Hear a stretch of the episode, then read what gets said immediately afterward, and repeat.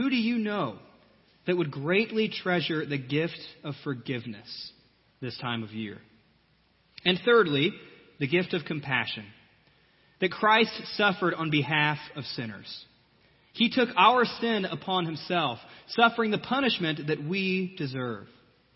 Likewise, a great gift to give someone who's suffering, dealing with pain, dealing with hardship, is to make sure they don't suffer alone, to weep with those who weep, to enter into someone else's hardship the way Christ entered into our world, to show compassion in the midst of their pain.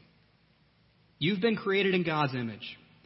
And if you're a believer in Jesus, you've been forgiven by God. And in the incarnation, God shows us compassion. These are all gifts that we can give others.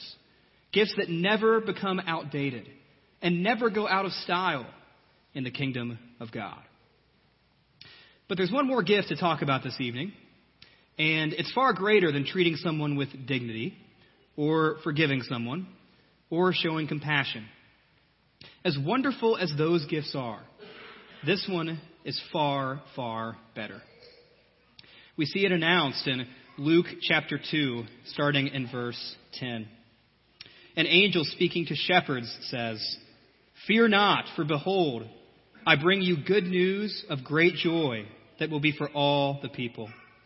For unto you is born this day in the city of David a Savior, who is Christ the Lord.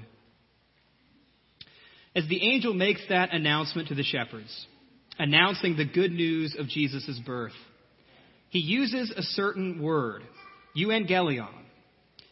That's the word that we often translate as gospel.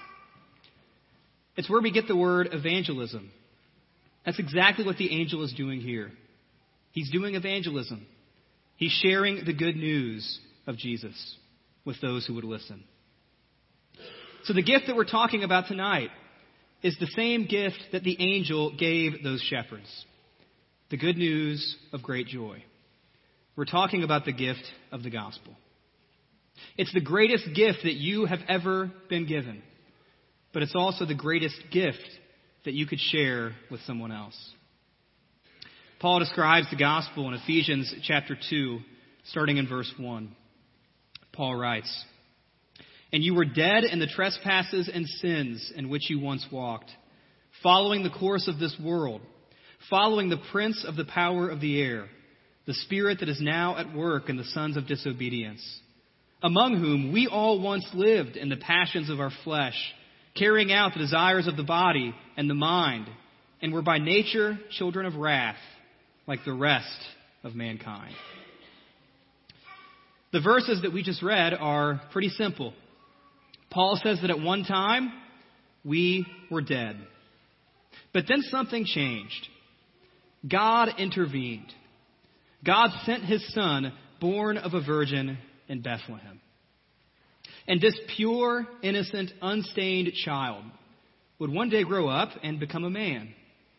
And throughout his life, he would abstain from sin the way Adam and Eve didn't, the way you and I don't he would ultimately die like a criminal, punished for the sin that he didn't commit on behalf of those who did. We were once dead. But then Paul continues, Ephesians 2, verse 4.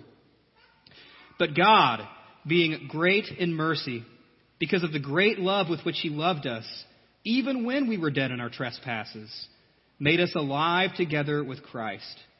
By grace you have been saved and raised us up with him and seated us with him in the heavenly places in Christ Jesus, so that in the coming ages he might show the immeasurable riches of his grace in kindness toward us in Christ Jesus. Like verses 1 through 3, verses 4 through 7 are relatively easy to follow, but the content should leave us breathless. Because what Paul is saying is that because of Jesus, we who were once dead, are now alive. We are saved, we are raised, we are seated with Christ, and we are destined for glory. Our standing before God has undergone a dramatic reversal. And according to Paul, and according to the angel talking to those shepherds, That is good news of great joy. But Paul's not done. Verse 8 of Ephesians 2. For by grace you have been saved through faith. And this is not your own doing. It is the gift of God, not a result of works, so that no one may boast. We who were once dead are not alive because of things we've done. After all, can you imagine the thought of a dead man reviving himself? It's impossible. We're alive because God intervened. We're alive because God is rich in mercy, because God is loving towards sinners, because God is immeasurably gracious, and because God is eternally kind.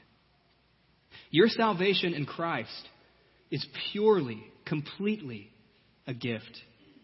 It is all of grace, every bit of it, unmerited, unearned, unable to be repaid, all through faith in Jesus as Son, Savior, and Lord. And then Paul finishes in verse 10 For we are his workmanship, created in Christ Jesus for good works, which God prepared beforehand that we should walk in them. The good news doesn't end at verse 9. It doesn't end with us being saved by grace. It's true, we are saved, we are raised, we are seated with Christ, but we are also called. We're summoned. We are commissioned. Every single one of us is a tool in the hand of God to accomplish God's purposes. You and your entire life are to be used for God's glory above everything else. Now we hear that and we think, well, what's so great about glorifying someone else?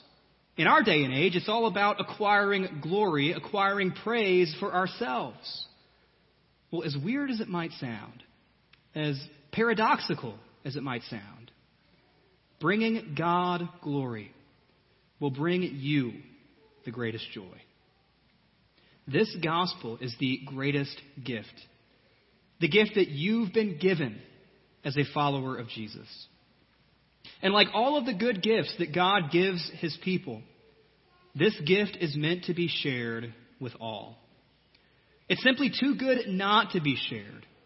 And if we're unwilling to share it, one has to wonder whether or not we fully grasp just how great that gift is to begin with. Jesus himself specifically told his disciples to share this gift of the gospel. In Matthew 28, verses 18 through 20, some of Jesus' last words in his earthly ministry, he tells these disciples to go out, baptize, and teach. In other words, go out and make disciples. And then Jesus' words at the very end of the passage, the very end of the book of Matthew, Jesus says, I am with you always, even to the end of the age. Those words sound familiar.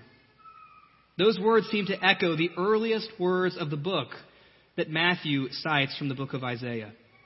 Matthew 1, verse 23.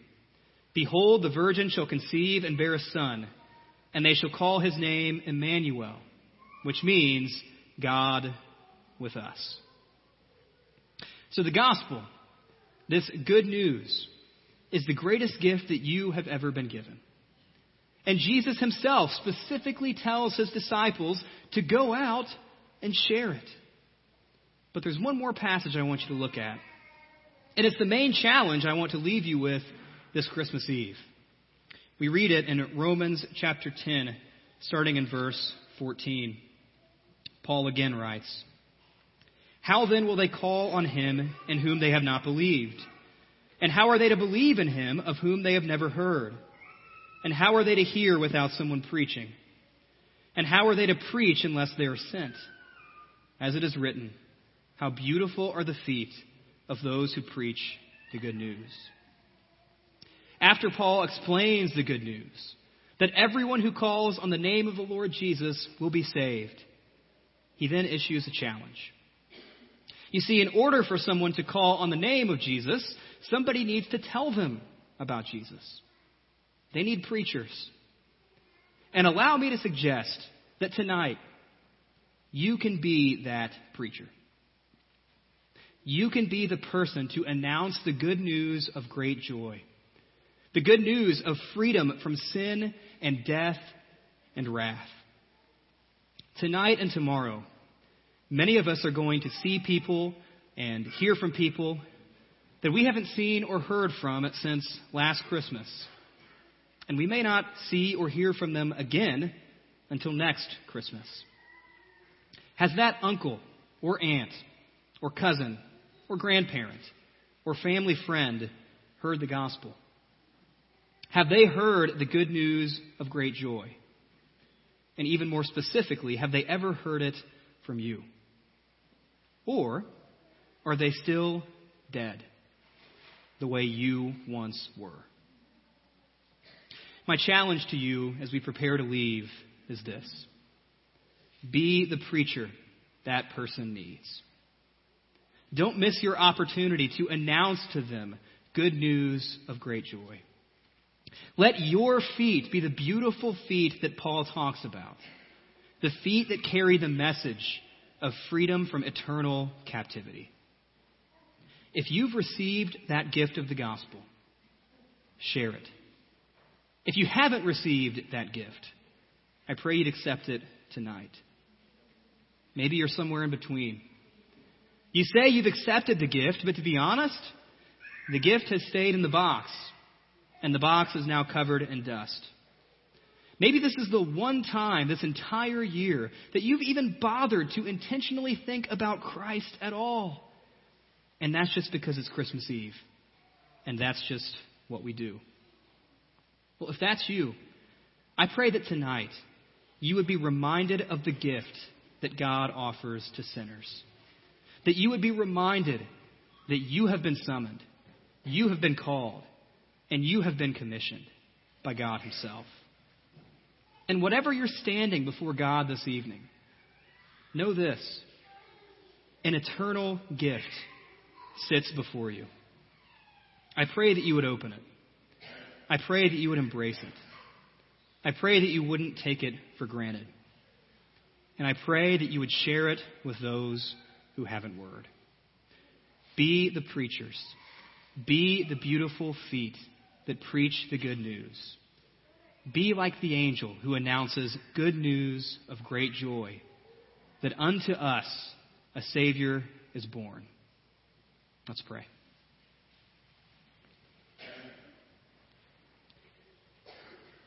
Father, thank you for your Son Jesus. Thank you that we can gather here in peace, that we can gather here knowing with the utmost confidence, with the utmost joy, that we can be reconciled to you through Christ. Thank you that we gather here as sinners saved by grace that we've never had to prove ourselves or earn your approval or be good enough for your forgiveness, for your mercy. Thank you that Christ accomplished our salvation in his death and in his resurrection. We're finishing out the season of Advent, and this is one of those seasons where we are told to wait. And right now we wait. We wait for your Son to return.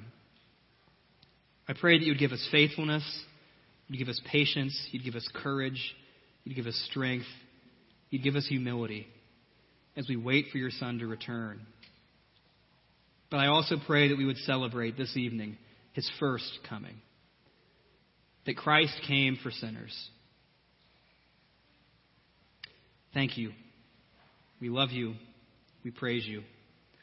We ask all these things in the name of your Son, Jesus who wasn't just born, but who lived and died and rose and ascended and one day will return. We ask all these things in his name. Amen.